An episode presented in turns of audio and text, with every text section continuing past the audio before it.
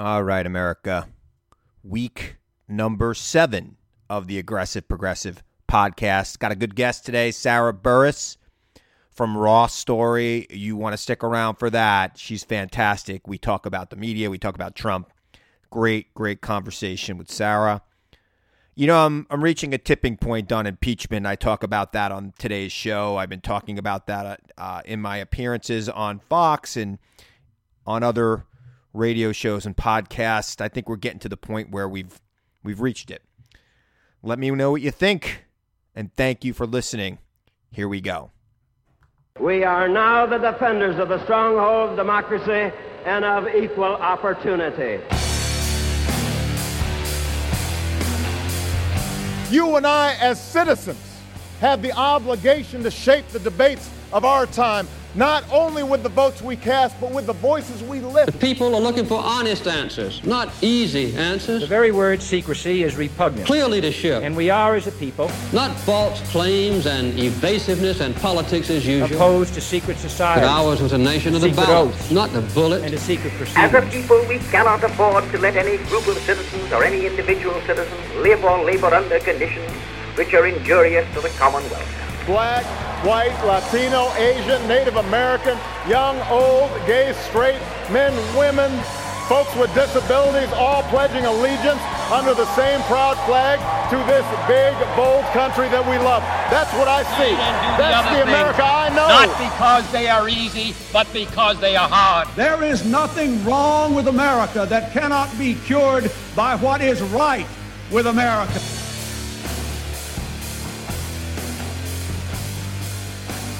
All right, America, let's talk.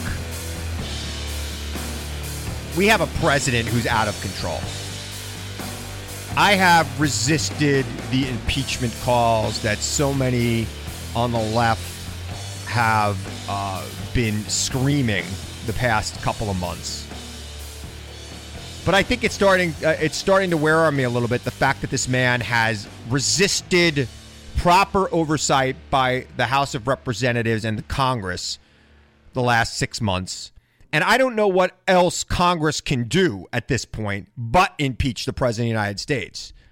Now, I, I think we've got to go through the legal process somewhat. But I'm getting to the point where where you have subpoenas being, you know, just ignored.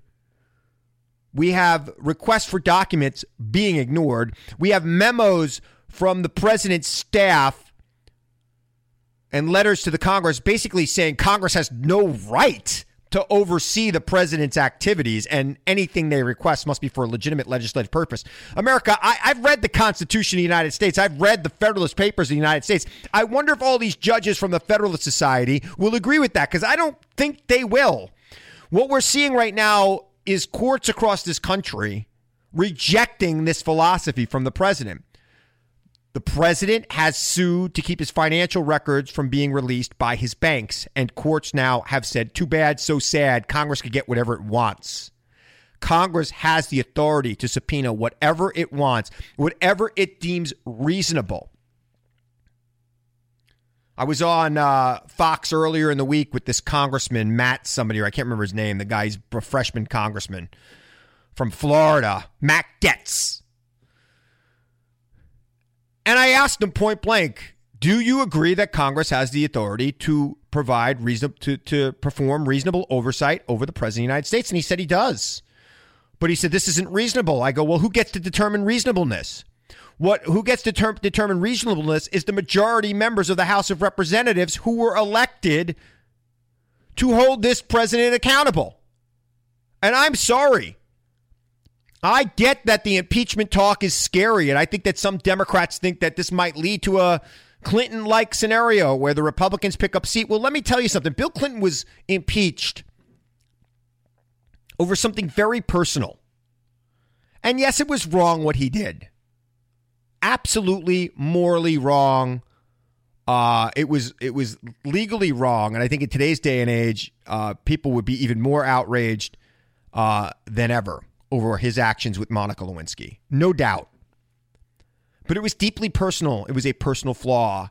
And in 1994, uh, we saw it, America saw it as such. And as a result, The Democrats picked up seats in the House. But if you scratch a little deeper, America, scratch a little tiny bit deeper. The president was impeached. About a year later, the House Democrats picked up seats. But then three years later, George W. Bush was elected president of the United States over Al Gore, the president's vice president. Now, remember this the economy was booming. Bill Clinton's popularity, personal popularity, was very high. Al Gore should have been, he should have been elected in a landslide. He was running against a deeply flawed candidate who was not good on the stump, was not good in debates, but he did promise he did promise to restore honor to the White House. Now, uh, I, I, I don't know how you do the math on this, but I think that the impeachment of Bill Clinton helped elect George W. Bush. So, all of these people running around with their hair on fire saying that impeachment is going to sink the Democrats in 2020. I am not so sure that's the case. And if I'm Donald Trump, I don't know if I want the first line of my political epitaph to read President was impeached. I'm sure he doesn't want that. And I think it's time that the president, if he really doesn't want to be impeached, if he really doesn't want to be impeached, he needs to start cooperating with these investigations. If he's really innocent, he would be cooperating with these investigations. He would be letting people who testify for 30 hours, like Don McGahn. Don McGahn testified for 30 hours with the special counsel with Robert Mueller. Why can't Don McGahn now go to Congress and say exactly what he said to, to Robert Mueller? Why is that a problem? Why is that different? I don't I don't know why that's different at all, America. Uh, it's like the president uh, is okay with Don McGahn testifying behind closed doors and the transcript being available in the Mueller report, knowing that nobody's going to read the transcript. He just doesn't want that transcript being made into a movie. He's okay with the book being written, but he doesn't want the movie produced. And that's what's going on here. We got a president who is trying to cover up his cover up. And I think it's time for America to demand that the president release these documents. We to demand that people be allowed to testify. We saw a poll yesterday that said 73% of Americans want to see Robert Mueller testify. And the president needs to cooperate. And if the president's not going to cooperate, the president's going to ignore subpoenas, ignore requests for documents from the House of Representatives, a equal, a co-equal branch of government, America, not a lower branch of government, a co equal branch of government. If the president is going to deny those subpoenas, then the president should be impeached. There should be at least an inquiry into whether or not he should be impeached. Now, look, impeachment hearings doesn't necessarily mean he gets impeached. But once you open up that impeachment process, it becomes very difficult for the president to deny these subpoenas. And it becomes expedited in the courts to get those documents to the House of Representatives. And if the President of the United States is going to continuously stonewall the Congress, that's where he's going to land. And I ask you this, Mr. President, I ask you this do you think this will be good for you? I do not think so. I know you might think that. Maybe, you know, there's some school of thought that you're goading Congress into impeaching you. Well, be careful. You're going to be like the dog who caught the car. What do you do with it when you catch it? Because you're gonna you're about to catch it. I, I don't think that the summer goes by. One or two things has to happen this summer, America. One of two things. Either the president needs to start cooperating, releasing documents, allowing people to testify, or Congress has to impeach the president. Congress cannot look. Ambition was to be made to counteract ambition. That's what the founders wanted. That's why we have this system of government of checks and balances. And if the president is going to continually thwart the House of Representatives' legitimate constitutional responsibility to provide a proper check on the president, Congress has no choice but to impeach this president. No choice. They have to jealously guard their constitutional power, which has, by the way, been chipped away, not just by President Trump, but has been chipped away by every president since Roosevelt. significantly chipped away. The supremacy of the legislative branch has long been gone. But remember, the, the legislative branch is Article 1 in the Constitution for a reason. It was the it was the branch that was supposed to be closest to the people, that was supposed to have the most power. It's the only one of the three branches that could remove the other two. So Congress has very little choice. They have very little choice. They have to jealously guard their power. They have to jealously guard their authority. And if they're not willing to do that, I don't know what they're doing there. And that goes for Republicans as well as Democrats. That is the question I wanted to ask Matt Gaetz, who is a very outspoken conservative who has been very supportive of the president, almost blindly so. And I called him out on it on uh, on Monday, and I reminded him that he's a William and Mary grad. I think it was Tuesday. Look it up. Yeah, the hit's out there. I reminded him that he's a William and Mary grad, and as a William and Mary grad, he under he should understand. William and Mary Law School grad. He should understand the constitutional authority of Congress. And the person who gets to determine what's reasonable is not the president of the United States. The president of the United States who said that he wanted to get rid of the investigation because he thought it was unfair. How could the person being investigated be the judge of the investigation, America? How is that right?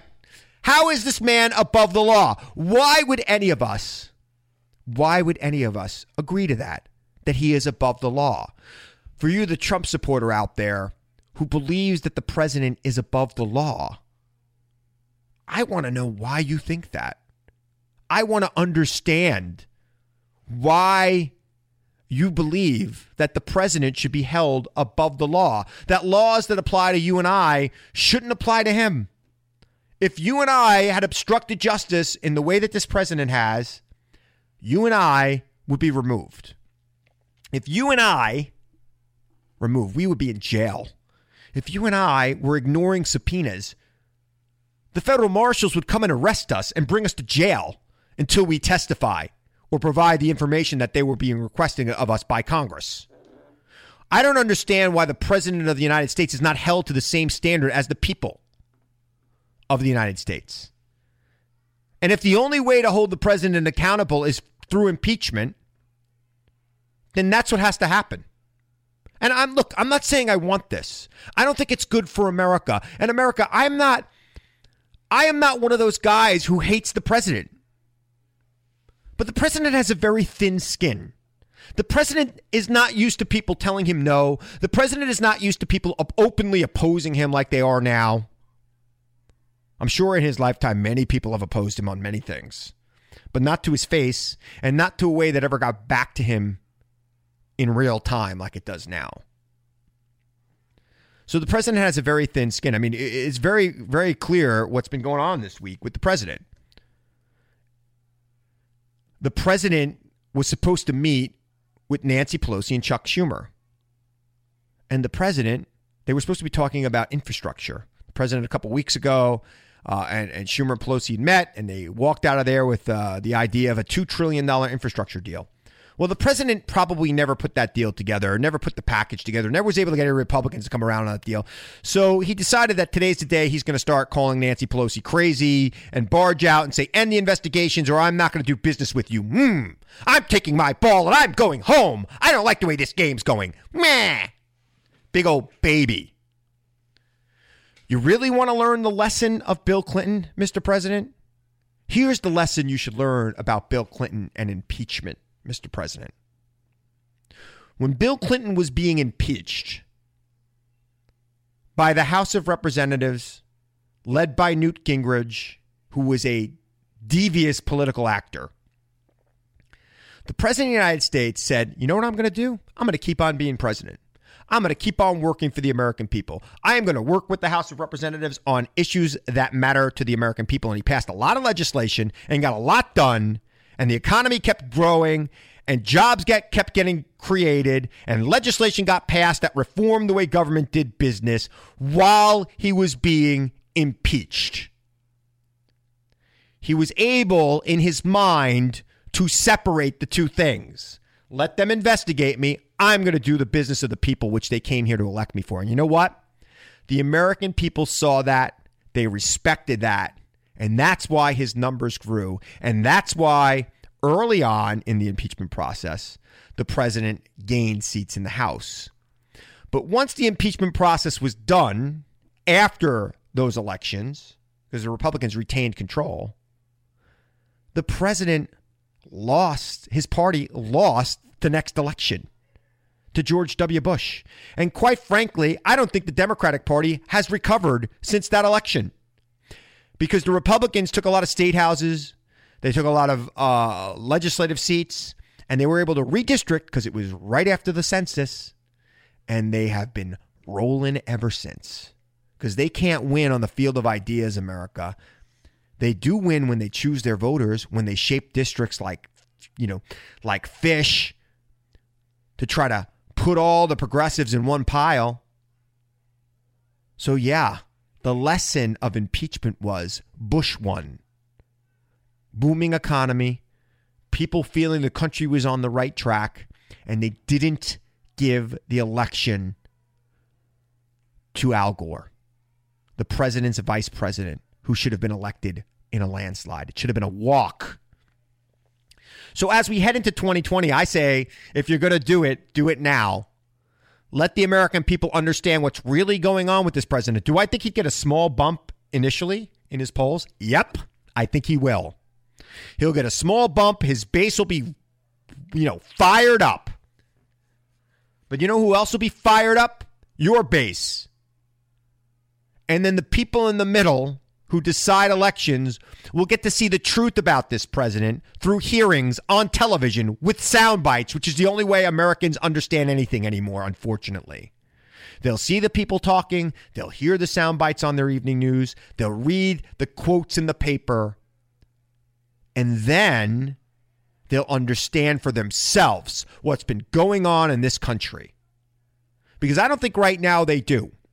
I think they've heard about the Mueller report. They may have read a couple of lines of the Mueller report. They've read a couple of paragraphs in the New York Times or their local paper about the Mueller report.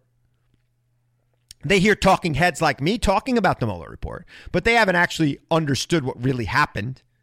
When Don McGahn raises his right hand and swears to tell the truth before Congress, and then testifies for 30 hours about what he said to the Mueller investigation, assuming the Democrats can get their act together and question people appropriately, which they don't always do.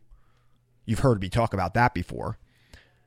The American people then will understand better what happened in the Mueller report. They'll have a visual and an audio uh, uh, uh, effect on them. Sorry. The visual and audio has a bigger impact on them than the spoken and than the written word does. Because people don't read anymore. That's why the pre- look. This is the only reason why the president is not letting people who testified to the Mueller commission to, to, to Mueller testify before Congress. He's not worried about them saying something new. He's worrying them about saying things they already said. You could find out exactly what they said. It's in the Mueller report. He's calling it a redo. No, look, Mueller did not draw a conclusion on obstruction. And quite frankly, that obstruction might have influenced his view on collusion. And by the way, on collusion, if you read the Mueller report, it doesn't say that they weren't trying to collude. It just said collude. It said they weren't successful at it. It didn't rise to the level of a criminal conspiracy. They weren't good at that either. So yeah, the Democrats are in a bit of a pickle. But so is the president. If the president thinks that this slide towards impeachment is good for him in the long run, he is absolutely wrong. This slide to impeachment might not lead to his removal by the Congress, but it very well could lead to his removal by the people, which I think is something he should fear more.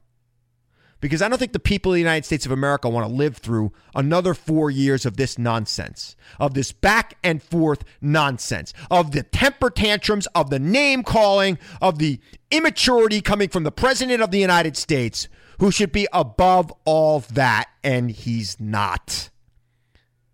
It's sad. It's a disgrace. It's a national embarrassment. And something's got to be done to hold him accountable. And I think most Americans, that's why they gave the Democrats the majority in the House of Representatives. They gave him the, the majority to hold the president accountable. So I get that Nancy Pelosi wants to protect a few moderates, and she should. But we've got to figure this out. And the court's got to act quicker. They're already starting to rule in favor of disclosure to Congress. And I believe the Supreme Court will uphold that, even his own nominees. And when that happens, this man better head for the hills. He better start heading for the hills. He better start releasing everything and trying to work with Congress, or he is going to be in big, big trouble. All right. Stick around. I got Sarah Burris from Raw Story joining me on the other side of this break. You don't want to miss this interview. She's been covering the media in the age of Trump. I'm really excited to talk to Sarah. Also, want you to follow her on Twitter. She's at Sarah Burris. So stick around. I'll be right back. Hey, America, Christopher Hahn here, the Aggressive Progressive Podcast. What is with the president and the right wing echo chamber encouraging these AstroTurf protests against stay at home orders around the country? It's ridiculous and it needs to stop. Check out the Aggressive Progressive Podcast wherever you download podcasts. I'm Royal Oakes. Next time on Too Many Lawyers, COVID continues to reshape the law. Supreme Court arguments will be held by teleconference. The justices won't even know if the lawyers are wearing pants, which is fair given the eternal mystery of what's under those black robes. Los Angeles County is springing 25% of its inmates. The sheriff suggests folks get ready for what might be a spike in crime. Check it all out on the next episode of Too Many Lawyers.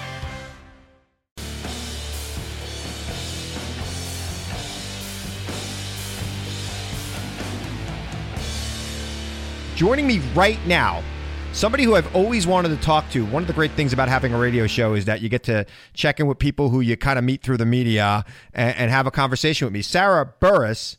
She is a columnist and reporter uh, for Raw Story, and if you haven't read her stuff, she she's prolific. She writes all the time, uh, and she writes about the media. She writes about politics. She's written for some other big uh, online uh, sites over the years. Sarah, thanks for coming on tonight. Hey, thanks for having me. I'm really glad to have you. You're you're calling in from Oklahoma. I think that's a first from uh, for the Chris Hahn show. Uh, I've never had an Oklahoma uh, guest before, so I appreciate you calling in from the Midwest, uh, the heartland, as you will, or as Trump calls it, the real America. Yeah, well, something like that. I don't know how real we are. But, Uh, my only keep it. My say we're keeping it rural. Yeah, you were keeping it rural.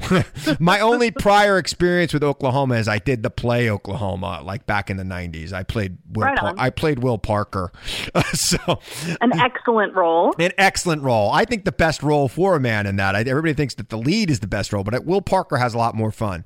So, so Sarah, let's talk about uh, the madness of King Trump, if you will, because uh, the last couple of days have been just outrageous, if you ask me. Uh, the canceling of the meeting with Pelosi and Trump, uh, Pelosi, Trump, and and Schumer about infrastructure because he's worried about being investigated. Eh, give me your your initial thoughts on all this. I mean, the first thing that I thought is that I've been in politics for 15 years now. If you cannot uh, deal with antagonists at the same time that you're trying to do the work of the people, you have no business being in professional politics. Right. Everyone does all the time. And it has gone back as far, you know, it, it's gone back decades and decades of Republicans and Democrats um, having people on the other side who are attacking them, having people from various organizations and interest groups attacking them. So, surprise, this is what's happening in Donald Trump's administration. But because he's never been in politics, Right. because he has like zero experience, he has no idea that this is a thing. And uh, and he's just not handling it well. He's he's dealing with it like a petulant little child. I- I've actually said that he has no experience with anybody ever pushing back on him ever. I mean, even people that he was doing business deals with, his people would insulate them him from the pushback. Exactly, and and particularly when you think about women, women do not uh, go up against Trump, and so for Nancy Pelosi, um, who is a a, a petite, um, small woman, to go up against this uh, whatever height he pretends to be, um, I, I and and fight him in a way that he cannot grasp. Right. I think that's freaking him out. It's completely freaking him out, and he has no ability. You know, and everybody's talking about how, well, Bill Clinton got impeached, and look what it did for him. Well, here's what it did for him. Uh, his vice president, who should have been elected in a walk, didn't get reelected. And the difference between Clinton and Trump is when all, when the Republicans were trying to impeach him, he was sending them legislation which they were passing. you know, yeah. I, I, you know, I, I don't know how I don't know how that that could be any different, any more different than what we're seeing right now. I would say too, uh, and a lot of the media doesn't gr- give Americans credit for this. Americans are not stupid; they just get treated like they're stupid during an election. And a lot of Americans can see the difference between you are blowing up a completely BS um, sex scandal and trying to make it into something. And I think people saw through that right. with Bill Clinton. They right. they understood what that was really about. Um, I think that people can distinguish the distant the difference between Trump and Clinton with that respect. Like this is a legit scandal. This is a an actual problem that involves you know more than just palace intrigue, right? This is this is about an international um, scandal, and and so I think that that people are smart enough to know that, but I think they're to a point where they don't have all of the information. They want the information. Right. They need people with authority to come and explain how this works and what's going on. Nobody's going to read 700 pages of right. of Robert Mueller's talking points and and bullet points and stuff. Like I I had a hard time reading that. I thing. did too, and I do it for a living. And I and I got to tell you, I I you know I'm. Look, here's the thing. I mean, it's been said before. I'm not the first one to say this line. The president was okay with the book being written, but he doesn't want the movie to come out because he knows more people are going to understand the movie, right? He doesn't want to see the visual. He doesn't want to see Don McGahn stand up before the cameras or raise his right hand and swear to tell the whole truth and then tell the, the Congress exactly what he told Robert Mueller. And you can't claim privilege. I'm an attorney. You can't claim privilege when you've already allowed it to go out. Exactly, and it's not just. I mean, it's Don McGahn, it's Robert Mueller, it's it's everybody who has been in on this, and now we have the Mueller report to compare to their initial uh, testimony. Right. And so that's why a lot of these people are being recalled. It's like, wait a minute, you said this, but in the Mueller report it says this. So let's have a conversation about what that is. Tell right. me, tell me why you said this. I, I know specifically for for Donald Trump Jr. Uh, he's got a lot of conflicting problems in his previous testimony yeah. versus the Mueller report. Um, which I say, great, let's throw him in the congressional cell in the basement. That would be fun. Uh, I think they should. Uh, you know, I think. Look, I look. I think if Congress is not absolutely willing to defend vigorously their own power, they shouldn't even be in Congress. I, I, I always ask this question on my radio show, like, why are these people in the United States Senate if all they're going to do is roll over for the president? Are they there for the Mm-hmm. government office space? I don't I don't get it. What are you there? You could be making more money on the outside with less responsibility and having more fun. Why are you there if you're not going to do the job that the Constitution demands of you? And that's to hold the president accountable. Exactly. That's one of the things that Pelosi talked about today in her press conference. She said, you know, our job as members of Congress is an oversight. Um, you know, yes, we pass laws. Yes, we deal with the budget. Yes, we can decide if we're going to go to war or not. But we have oversight of the other branches. That is our role. Right. And so I, I feel like this is, you know, the the Congress stepping up and saying, you know, hey, this is our thing. This is what we do. So we're uh, we're going to move forward and and do what our constitutional duty directs us to. The president is asking to be impeached, and I think when he catches this car, he is going to be very upset by it. We already have one Republican who's come out, and he's not a wishy washy liberal. He's a Freedom Caucus member who said he should be impeached. Uh, I don't think it's going to take that much to get a few more. I don't know that we'll get a majority of them, but a couple of them will have some consciousness and backbone and will stand up to him. And I, I don't know if it's a critical mass of them. He's going to have some trouble, especially going into 2020. Exactly. That's where this comes in to, to be key with politics is if if Democrats can sell this to the American people, if we can explain to people what this is about, what happened, and all of the details about what they need to know, then I think we could sell this idea of you need Republicans to support this. And once people in their districts start saying, all right, man, this is sketchy. Yeah. Let's look into this. Let's have an investigation. Right. And that's all impeachment is, right? Impeachment from Congress is just an investigation. It's just the grand jury, uh, really, is what it is. It's the Congress is the grand jury. It's the investigation of the president, and then the Congress votes almost in the same way a grand jury would to indict, and and then the Senate has a trial. It, it, the hearings are happening. I, I would say this is what I believe, Sarah, and you tell me what you think. By the end of the summer, the president will either be impeached or he will be releasing the documents and and responding to the subpoenas appropriately because this Congress can't do this anymore. Uh, you cannot have a president that is going to just stonewall like and just say for no reason at all and have judges mocking his attorneys uh, in court when they when they release these documents. And eventually, what's going to happen is a doc uh, a court's going to rule that the president needs to uh, release some documents and respond to a subpoena, and he's just going to say no. And then what does Congress do? You can't hold back anymore.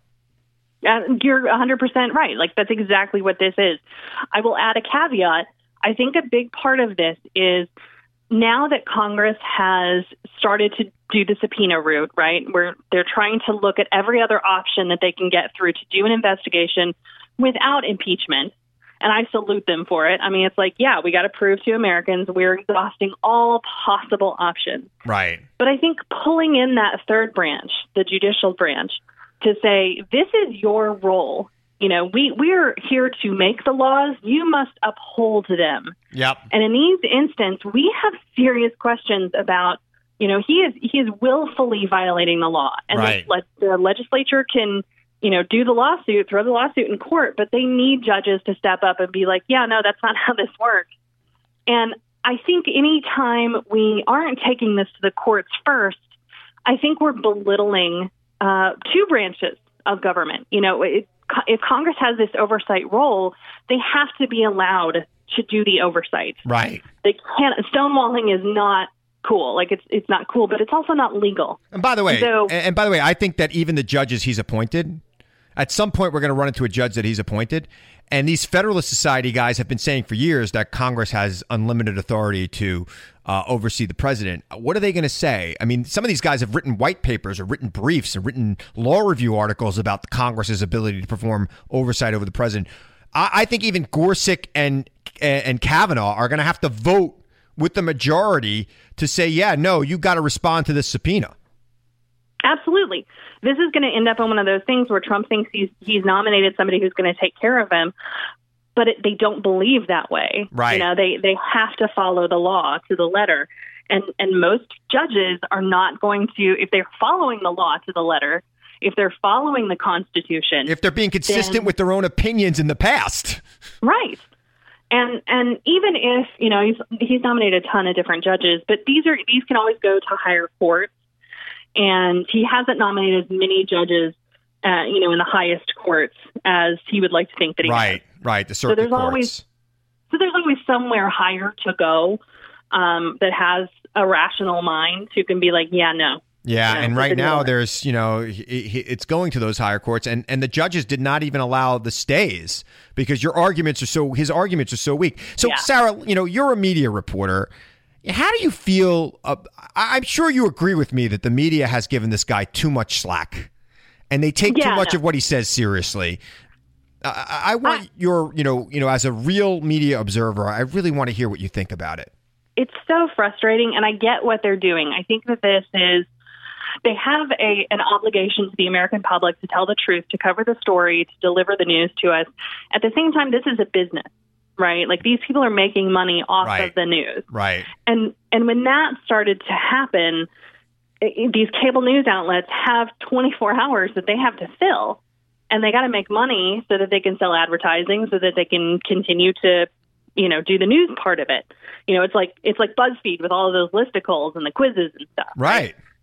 So, you know, that's what a lot of these conversations and these, you know, asking Rick Santorum to come on and spew his his whatever his right. Santorum His- his everywhere. hate. his Santorum. right. And, Some of us get uh, that joke. so yeah, I mean, this there's this this line that I feel like they cross a lot of the time, and I I get why they're doing it, but it's so annoying. It's just like this is not good for the country. No, I feel like they're they're not fulfilling the role that the founders had for them, which is why they created the first. It's the the press is the only profession that is protected by the United States Constitution, the only one, and and and and they they gave them a special place to perform a special role. And I think you're right. I think the fact that it's a business now has changed the way the press operates, and we're not getting that in depth reporting. We're not getting that you know, that almost critical thinking where we have a president who's spewing nonsense and that nonsense is being treated as if it's coming down from, you know, on high, you know, tablets from Moses. And the investigative journalism component of this. You know, you have very few papers who have enough, you know, money for FOIA uh, requests for lawyers who can fight um, stonewalling from the White House in court. There is just not a lot of money out there. So people who you know, buy up these newspapers. Um, I'm thinking of Jeff Bezos, right? He's got right. all the money he needs. Um, Jeff Bezos can fund a serious investigative team and has to go after Trump. So no wonder he hates right. Jeff Bezos. But you know what I don't understand? You know, maybe you can answer this for me. They're not even following like the scandals.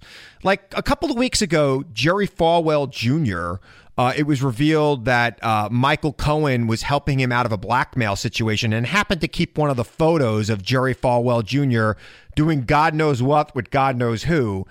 And the press just that way, it was a one day story, and we haven't heard anything about it. Usually, a good sex scandal like that would have some serious consideration by the press, don't you think? If this was 10 years ago, you would have an Enquirer chasing him through a hotel. Right. Right. So it's it's one of those weird things where you're like, man, but but this what happened to that? But the Did guy. Have- the guy endorsed the president of the United States when there were real evangelicals running for president. And this evangelical leader endorses Donald Trump, a guy who has five kids with three different women, and we all came to know him through his sex scandals. And we find out that he was probably being blackmailed by Michael Cohen. And nobody's even nobody's even talking about it but me. Not only is nobody talking about it, nobody is really reporting on it. Um, I, it the the one thing that I saw, there was a thing in the Miami Herald today where um, they have stayed on that story. They're following what's going on because the developer that was involved in that scandal um, is down there. Ooh. So they did an interview with him, and he made a comment in the interview that was buried like six paragraphs in, and it made some comment where um, I think they asked him if, if they could, if he could comment on Michael Cohen and you know the allegations there, and the uh, the developer said, um, "I'm not allowed to talk about that at this time." Hmm. I got. And, and I thought, wait a minute, that's what your lawyers tell you to say. Yeah, everybody's lawyered up. It's a sex scandal. Everybody, look, I don't want to see the pictures of Jerry Falwell Jr. naked. Thank you. I'm, I'm fine. Right. I do want to retweet them, though, Sarah. I do want to right. retweet them to all my evangelical friends. Okay. Yes. I want to make sure they understand what they're dealing with. You know what I'm saying? Pharisees and the doctors of the law. I don't know if that rings a bell to any of you evangelicals out there, but there's there's your guy. I think Christmas cards. I would totally send them out as Christmas cards. That would be fabulous. Uh, you're braver than me because you're a millennial. I'm a Gen Xer. So I, I've got to slow it down a little bit. You know, I got to like, I got to, you know, we're, we're supposed to be above that in the Gen X generation at this point. I've seen reality bites. I know what that's really about. it was exactly like that. so, but Sarah, I mean, I, I just, I just, I just, is there any hope? Like, what are you reading? What are you watching? Where do you get your information from? I mean, I know you watch TV news for a living. I know you cover all this stuff, but like when you really want to know what's going on outside of your own reporting, where are you getting your information? Um, a couple of different places. A couple of things really uh, kind of grasp grab me. One of them, you're going to laugh, is my mother. um, my mother is a good Southern Baptist conservative yep. in Oklahoma. Yep. And she hates Donald Trump. She thinks he's disgusting. Um, she is offended by him uh, being a womanizer. She is disgusted by his policies and his politics. She does not view him as a Christian, even a little bit. Um, so things like that, like talking to people who don't do this for a living, right. who only get their information because, you know, their daughter's writing about it, right? Um, and even half the time she doesn't read my stuff anyway. Right, so, right. Um, and I try to only send her the things that involve cute furry animals or veterans or kids or stuff like that. Right, right, right. Um, so, but, but she from the very beginning hated Donald Trump, and so I just keep thinking, you know, if if my mom thinks that, then there yeah, are a lot of other women out there. There's got to be a group of you know evangelical type women who you know just are disgusted by this whole thing. And i'm wondering if they're ever going to really turn on him. And i you know i don't know what it's going to take uh, but maybe some investigative journalism about him, you know, blackmailing an evangelical leader through a sex scandal to endorse him might help. you know, One would hope. You would think. All right, Sarah Burris, you got to read her stuff. She's at Sarah Burris online. She writes for Raw Story. Uh, she's prolific, and I'm really excited to have had a chance to talk to you. Is there anything you want to plug, Sarah? Anything that you've got going on? Oh, just the same old stuff going on in in Oklahoma. Um, one of the things that I've really taken on lately is my brother died suddenly last week, lost his addiction uh, battle.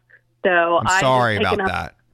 Thank you. Um, I've reached the anger stage of grief. Yeah. So stuff gets done when I'm angry.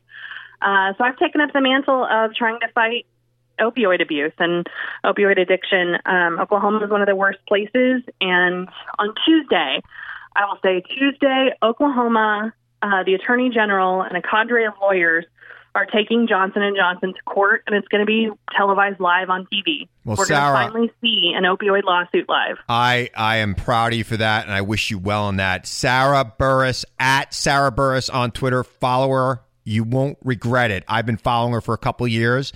That's my interview with Sarah Burris. She is fantastic. Check her out at Raw Story. It is, it, it- look, they, they cover the media, they cover all the fights, uh, but they've got a lot of interesting things to say as well. So uh, you definitely want to check at Sarah Burris on Twitter and check out Raw Story at rawstory.com. All right, I'll be right back right after this. Stay where you're at.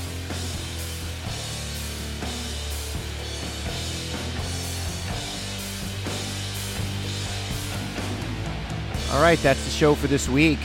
I got to tell you, um, every week gets more intense. I don't know if we're really at the tipping point yet as a nation to impeach the president. I know that Congress is on its last nerve. The president's got to be kidding me half the time. I mean, this this stunt he pulled with Nancy Pelosi and Chuck last week is the latest and greatest in his reality show presidency. And then he goes across the ocean. He goes to Japan and you know, he's bashing our own nation while he's there. I, I, I tweeted about the Dixie Chicks over the weekend. Remember when conservatives lost their collective marbles over the Dixie Chicks saying something mildly offensive about George Bush when they were in London? This guy's saying good things about Kim Jong un and bad things about America while he's in Japan. Uh, You conservatives have no shame. Anyway, I got to remind you always to seek the truth. Question everything and everyone, even me, America, especially this president. And I'll be back here next week to tell you the truth as I see it. I'm Chris Hahn. Thanks for listening to the Aggressive Progressive Podcast.